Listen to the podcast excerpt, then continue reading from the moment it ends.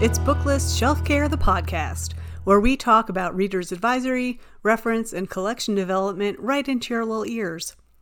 I'm Susan Maguire, coming to you from the beginning of 2021. We did it! We're doing it! Anyway, look, a lot of people have expressed much more eloquently than I can what it has meant to live through these trying times. So, to mangle the words of Dr. Seuss, don't be sad that it happened, be glad that it's over. And honestly, it was a great year for books. There were so many good reading experiences. Booklist January issue is all about the editor's choice, and from the context clues, I bet you can see that these are the editor's choices for the best books of the year. Now, in previous years, I have charmingly but bossily gathered my fellow editors together to discuss a few highlights from the list, but this year, you know, unprecedented and all that stuff. So each of my colleagues sent in a voice note about editor's choice, favorites from the list, books that deserve an additional shout out, hot trends, etc. And here they are.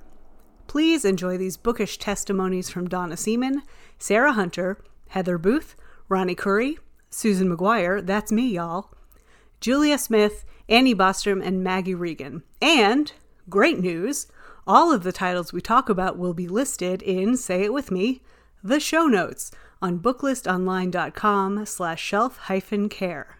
Let's do it. Hello, dear book and library lovers. I'm Donna Seaman, adult books editor for Booklist, and I'm happy to be talking about our 2020 Adult Books Booklist Editor's Choice. Every year at this time, we try to cover our full reviewing spectrum as we select the year's best of the best. This time around, we chose nearly 70 titles, and from those, we chose the top of the list winners. So I'll start with those exceptional titles. The top of the list winner in nonfiction is Wandering in Strange Lands. A daughter of the Great Migration reclaims her roots by Morgan Jerkins, published by Harper. Journalist and writer Jerkins takes readers along on her journey from New Jersey to Georgia and South Carolina to Louisiana, Oklahoma, and California in search of the truth about her family, much of which she writes has been characterized by whispers and silences. We also accompany Jerkins on her inner quest to determine and understand all of the historical currents that converged to bring her into a world that offered her no ready place, no respectively specified identity. Jerkins' curiosity, candor, and emotional and spiritual intensity are enthralling, her story enlightening. We chose a compelling, consistently surprising first novel for our top of the list winner, these Ghosts Are Family by Maisy Card, published by Simon and Schuster. A novel by a librarian that plays in fascinating harmony with Wandering in Strange Lands and its dramatization of painful family secrets and relationships deeply complicated by the heritage of enslavement and the rupture of immigration. The catalyst for librarian and writer Card's multi-generational saga is a big lie as a Jamaican man assumes the identity of a friend who dies in an accident, then starts a new life in New York, and every character, every setting, and every predicament is powerful and provocative. So that would have been it for our adult top of the list titles if this year was like years past, but things have changed and in a good way. Booklist has added a new top of the list category, graphic novels, one for adults, the other for youth. So it is now my pleasure to name the first top of the list graphic novels adult winner. Year of the Rabbit, illustrated by Tian Veasna, illustrated by Helge Dascher, and published by Drawn and Quarterly. It's one thing to read about the horrors of Pol Pot's Khmer Rouge in 1970s Cambodia. It's quite another to see one survivor's illustrated account of his family's ordeal. Artist Veasna's first book is a powerfully detailed graphic work of personal and world history, recounting the absolute worst of humanity in contrast to altruism, resiliency, and rescue. There are other award winners on our Best of the Year list, including the six Andrew Carnegie Medals for Excellent Short List titles. I have to name them. Fathoms by Rebecca Giggs, Just Us by Claudia Rankine, and Memorial Drive by Natasha Trethewey. Those are the nonfiction titles. The Carnegie Fiction finalists are A Burning by Megha Majumdar, Deacon King Kong by James McBride, and Homeland Elegies by Ayad Akhtar. The Carnegie winners for nonfiction and fiction will be announced at the Reference and User Services Association's Book and Media Awards, a virtual event on Thursday, February 4th, 3 to 4 p.m. Central Standard Time. It's free and open to all. Please register online. Don't miss it. I could happily talk about many more Editor's Choice titles, but I'm going to call out a few personal favorites. I am an avid reader of artist biographies, and I've read many books about Frida Kahlo, and I was thrilled to find so much new information and fresh insights into this deeply creative and radically autobiographical artist in Frida in America, The Creative Awakening of a Great Artist. This is by Celia Stahr from St. Martin's. I claim Rebecca Solnit as a mentor, and her memoir and essays, Recollections of My Non-Existence from Viking, is a revelation, as she writes with exceptional directness about what women routinely face in a world habitually hostile towards women in ways insidious and violent. This is also a very moving book about what it takes to become and survive as a woman writer. Poet and scholar Kevin Young is another original and brilliant writer I've followed for a long time to enlightening effect, and he has brought all his literary expertise and panache and passion to an essential anthology that belongs in every collection. African American Poetry 250 Years of Struggle and Song. This is from Library of America. And finally, staying with my guiding lights theme, I'll call out Louise Erdrich's latest novel in her grand and defining cycle of Chippewa tales, The Night Watchman from Harper. The Night Watchman is one of her most mysterious and beautiful novels, perhaps because the title character is based on her grandfather. Thanks for listening to my Booklist Editor's Choice Rave. Stay well, read on, and recommend lavishly. Hi, Susan. This is Sarah Hunter, editor of the Books for Youth and Graphic Novels section, um, and I'm telling you about my favorite books in our editor's choice list from 2020. So, as the editor of the graphic novels section, I obviously have a lot of love for the graphic novels that we picked this year. A couple of my absolute favorites were The Magic Fish, and that's from Random House Graphic, which is a new imprint this year. It's about a Vietnamese American boy who is sharing fairy tales with his mom. And Trung Le Nguyen, the artist and writer, does an awesome job of drawing all of these fairy tales in like different time periods in Vietnam. Love the art, love the story, really awesome visual metaphors. Just really like spoke to me about the power of stories and it also just like it's the the kind of graphic novel that you can just sink into and let envelop you, which I think is so lovely. Another one I really loved was Dungeon Critters by Sara Goetter and Natalie Riess. That one is from First Second, and it is just like this happy, fun romp with a team of animals who are going on a quest and saving a king from a conspiracy to overthrow him. It's full of like funny quips and lots of action and fighting and monsters. And it was just such a joy to read. I had so much fun reading it. And that's why I put that one on our list for this year. And then another one I really loved is Daniel Nayeri's Everything Sad is Untrue which is from Levine Querido, which is a, also a new imprint. That one is about, well, it's hard to describe. My favorite thing about it is the narrative voice, which is really sort of like fractured and halting. And it's constantly looping back on itself and revealing new things about the character and his past in a way that like helps tell the story not just like the narrative helps tell the story because that's what narrative does, but like the tone of the narrative contributed something to the overall plot as a whole, which I thought was really incredible. It's a really difficult book to describe. It does things that I don't see very many other books for youth doing. And it really, really stuck out to me. And I really enjoyed reading that one, even though it was often difficult. But it was a really inventive novel and really moving and full of like lots of funny moments and lots of sad moments and a lot of triumphant moments too. And I really, I think that one's going to linger in my brain for a long time. So, those are three of my favorite picks. I liked so many of the books we included this year, but those three in particular are really like sticking out to me when I look at the list that we picked. Thanks, Susan. Hope you're having a good day. Hello, this is Heather Booth. I am Booklist's audio section editor, and I'm here to talk a little bit about some great picks from the Editor's Choice audio lists. There are two of them in audio. We have one for adults and we have one for youth. Something from the youth list that I think is worth a listen Before the Ever After by Jacqueline Woodson. This is read by Guy Lockhart and it is from Listening Library. Something Lockhart does that's really notable in this with his voice work is he's able to use the tone and the delivery in his voice to really bring to life the main character's father and the way he changed from before he had a traumatic brain injury to the way he is now living with this condition.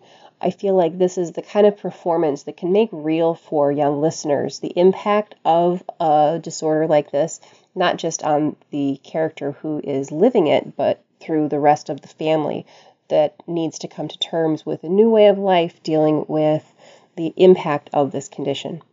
Another great listen, very different change in tone here. I Killed Zoe Spanos by Kit Frick.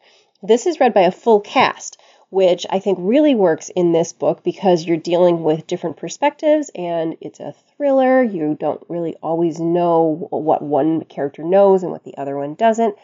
The other thing that's notable about this in this full cast presentation is a series of fully produced podcast episodes. So the podcast is worked into the story. There is a true crime thread that goes through this fictional story, but bringing in the true crime podcast and producing the podcast and including it in the, the audiobook itself really, I think, brings it full circle and lets listeners kind of take a second thought about how this true crime craze impacts victims of crime and the accused.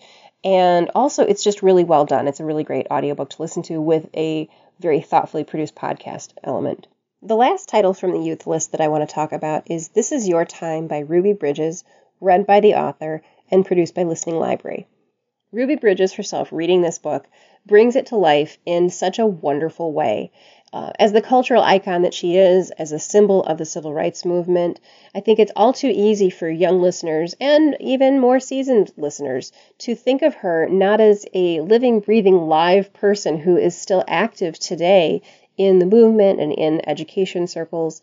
But hearing her voice can really resonate and bring that home. We're hearing her words in her voice, we're hearing her philosophy of life, and I think that that can really go a long way in making her story and her hopes for the future real. Over on the adult side of the list, I want to start by highlighting My Mother's House, which is produced by Books on Tape and read by a full cast made up of Janina Edwards, Karen Chilton, and Dion Graham. So, in this book, the house itself is a character, and Dion Graham is the narrator who performs that character. This is a haunting, difficult, really thought provoking and sometimes hard to listen to book, but with this cast, it's really, really an interesting way of bringing these, this story to life. Graham as the house is just unforgettable. It's really a standout performance that I think is definitely should put it high on anybody's list who's an audiobook fan.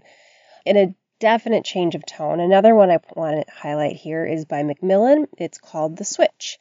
And this, I think, is an, another great example of how two narrators this time, Alison Steadman, who is in gobs and gobs of stuff as a film and stage actress, most notably in my memory as the um, Mrs. Bennet in the BBC version of Pride and Prejudice, and Daisy Edgar Jones from Hulu's Normal People. This is one of Edgar Jones's first audiobooks that she's narrated, and they are from different generations. They're reading a grandmother and a granddaughter at very different points in their life. And it's a humorous story, it's a little bit romantic, and they both bring such gravitas and such respect to these characters who are in kind of a funny, quirky situation, which I think is such a nice thing to see and hear performers bring as much of a backstory and as much of a knowledge of their character to a lighter story as you might often see in a more serious dramatic performance. The final book that I want to talk about from this really great list, where every book on the list I think is definitely worth a listen, but the last one that I'm going to talk about here is narrated by Johnny Heller, who has been narrating books for quite a long time. He's really a wonderful narrator. Here in Tokyo Ueno Station, which is produced by Books on Tape, he reads the character of a ghost. And he does such a lovely job of bringing small moments of humor into the narration of a very otherwise sad and serious story. And in the sadness and in the seriousness, he's able to not just weigh on the difficult things, but really bring to life this character who is in a time of transition, reflecting back on a remarkable life even in these four short hours, it's definitely one of the most memorable titles that I listened to this year. So that's just a small sampling of the audio selections from the editor's choice list. I do hope you check them all out and be sure to check out the top of the list titles as well. Harper Audio's Clap When You Land on the youth side and Books on Tapes Girl with a Louding Voice over for the adults. So thanks a lot. This is Ronny Khuri, Associate Editor, Books for Youth, and I am coming in hot, fresh off of our 2020 Editor's Choice selections. And so I'm here to book talk a little bit about two of my favorites from this past year.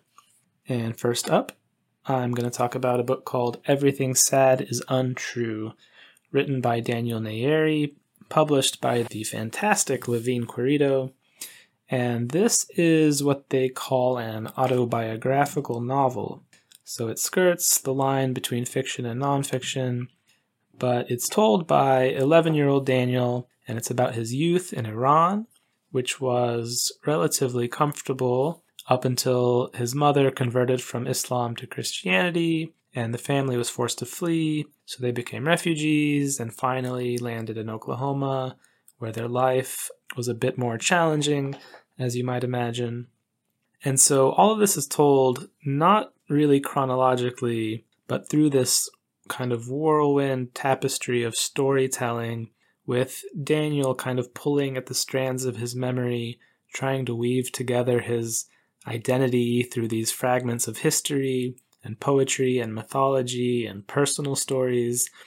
And the sum of it all is is this really like amazing accomplishment that you wouldn't think would work on the page, especially for middle grade, but it does, and it's so powerful.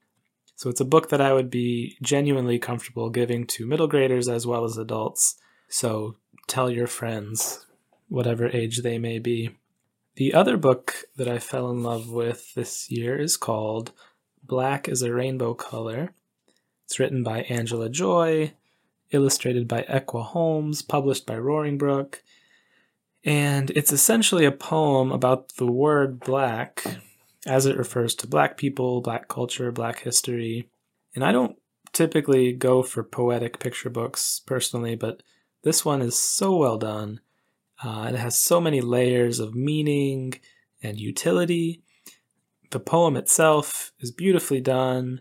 It's full of references that while young readers probably won't get them, they're all detailed in the back matter. So it opens up all these doors to different lessons about poetry or history or whatever, um, if you want to use the book in that way. Um, and it also goes into the history of the word black and talks about all the different ways black people have been referred to throughout history, which I can say from experience is a lesson that a lot of people at all ages could benefit from. The illustrations are stunning. They're these stained glass inspired paintings from Holmes. And so all of it just works together really beautifully. And I think it's really rare to find a book that is as moving as it is educational. So, you know, A plus work. And yeah, those are two of my favorite favorites from the year. I hope you'll check them out. Okay, It's your girl, Susan Maguire from the adult books section, and I'm going to talk about a few books from the editor's choice list that really got me in my feelings, but in different ways. So, all the feels, as it were. The first is a slim post apocalyptic queer western called Upright Women Wanted by Sarah Gailey, which it came out way back in February from Tor. And dang, I mean, this book is okay. So this gal's engaged. She doesn't want to be engaged, so she runs away to join the librarians, thinking that like a life of the hard scrabble life delivering quote unquote approved materials will help her atone for uh, what she thinks are her sins. But the librarians are, of course, not at all what they seem. And I talk a lot about how this book is short. Like it's less than 200 pages, but the author packs so much in there. There are like these huge fight scenes and ambushes and descriptions of this dusty, unforgiving landscape, but there's also this really moving, satisfying emotional arc and like the cutest little romance. And I cried at the end. It's so gritty, so sweet. Upright Women Wanted by Sarah Gailey.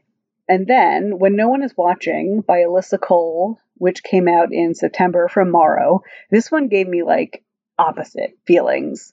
I am a huge fan of Cole's romances, so I was very excited to try her first thriller.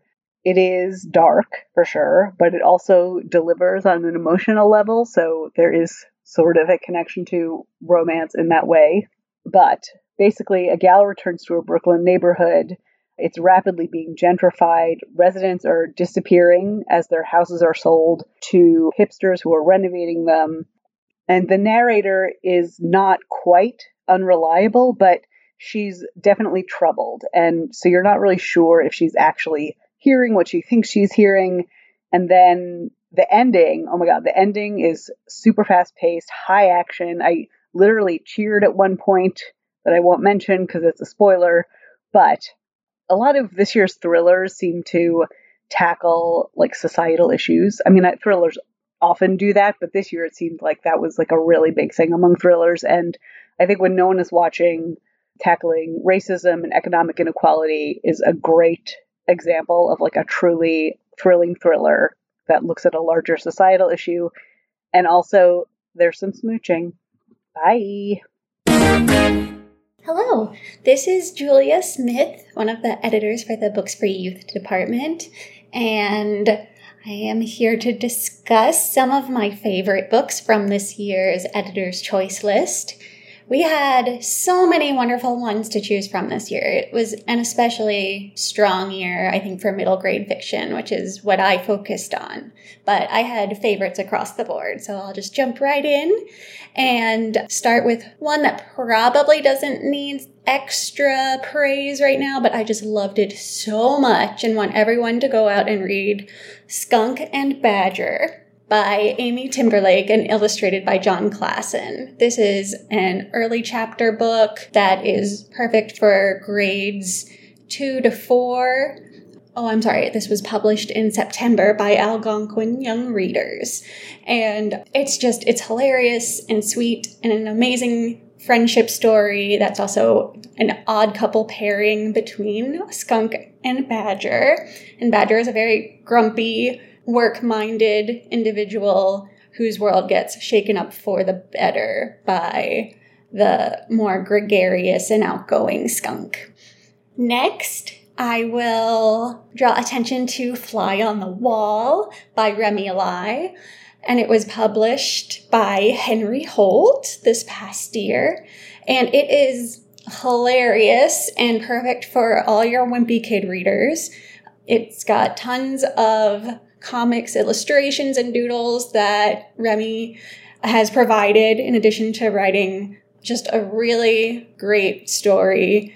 Looking at Henry, who feels that his parents and older sister are just very overprotective of him and he isn't a baby anymore. So, to prove this, he comes up with a scheme that goes very awry to fly from his home in Australia to visit his father in Singapore.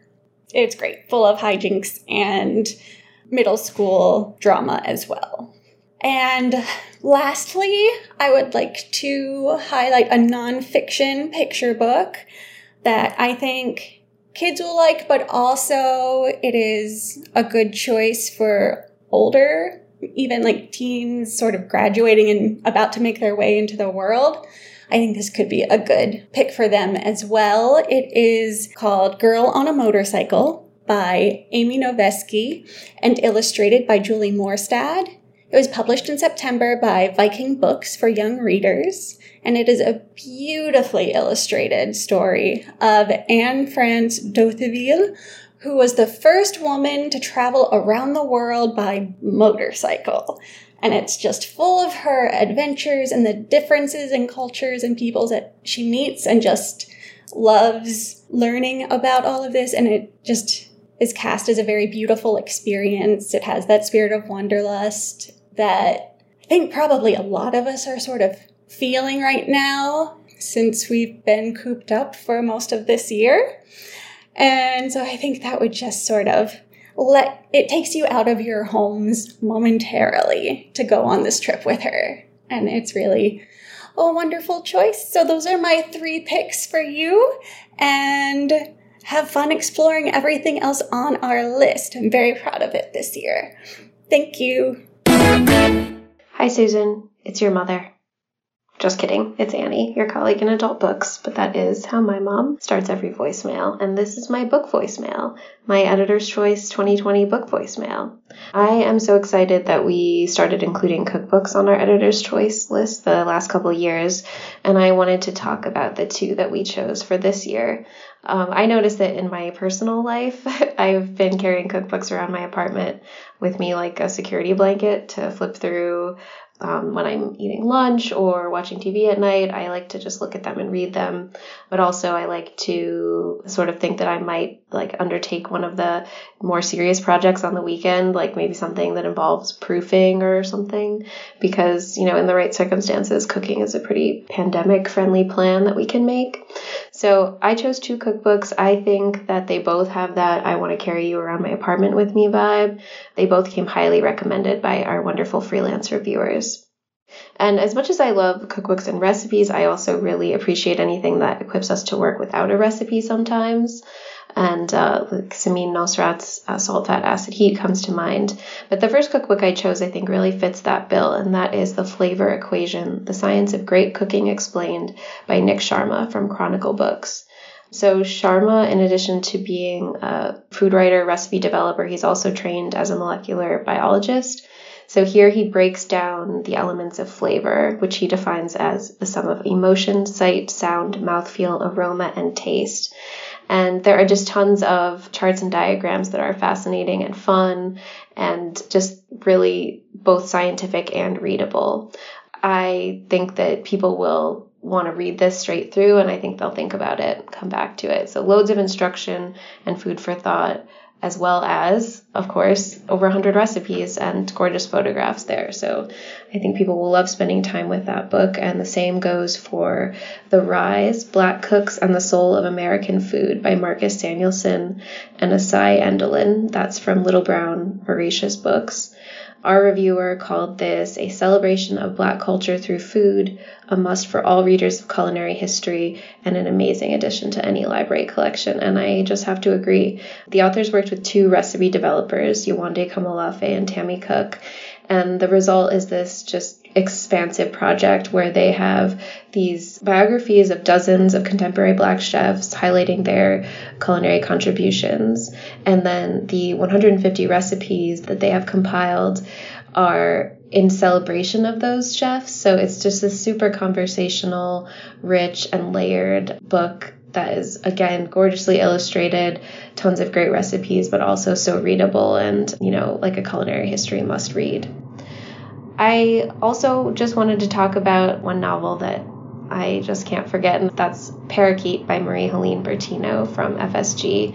And I don't really know what to tell you about this book besides that I loved it. But in the first sentence, We know that the narrator is about to be married and she has been visited by a bird that she's sure is her dead grandmother. And that's just the first sentence. So it was kind of like I just like fastened my seatbelt and got in. But it's more like I just like it's more like getting into a warm bath with this book. Like it is a significant departure from the rest of life, but so easy to sink into. It's just this really magical book about love and expectation and what is even real. And yeah, speaking of what is real, I didn't really realize this until you forced me to reflect upon this year, but a couple months ago I like saw this adorable stuffed budgie, which is oh, another word for parakeet, which I didn't know until I read this book. So I saw this adorable stuffed budgie parakeet and I just like had to buy it and I bought it and I thought it was just like a funny pandemic purchase and I pretended it was for the cats, but like obviously it was for me. And now that I think about it, I think it was really because of this book. So yeah, that's why I have a stuffed parakeet and I named her Brigitte. The cats are indifferent to her. So that's it. It was such a hard year, and I'm so grateful for these books. Bye, Susan. Hi, this is Maggie Reagan. I'm an editor in the Books for Youth department, and I am here, like everyone else, to talk about some of my favorite picks from our editor's choice list this year. I have to say that one of the funniest things that I noticed this year is how many double features we have, by which I mean how many people showed up more than once on our editor's choice list this year. I know how publishing works. I know that probably all of these books were written years ago, way before 2020 was even a thought, but I was totally side eyeing all of these people, saying, I'm lucky if I managed to write half an email every day. I don't know how all of you had books coming out two books coming out, much less two books that were making our top of the year list. So I guess the real trick is going to be seeing who has multiple books coming out in like 2024. Just know that I will be watching and I mean, let's be honest, I'm going to be worshiping all of you, just like I'm worshiping all of these people.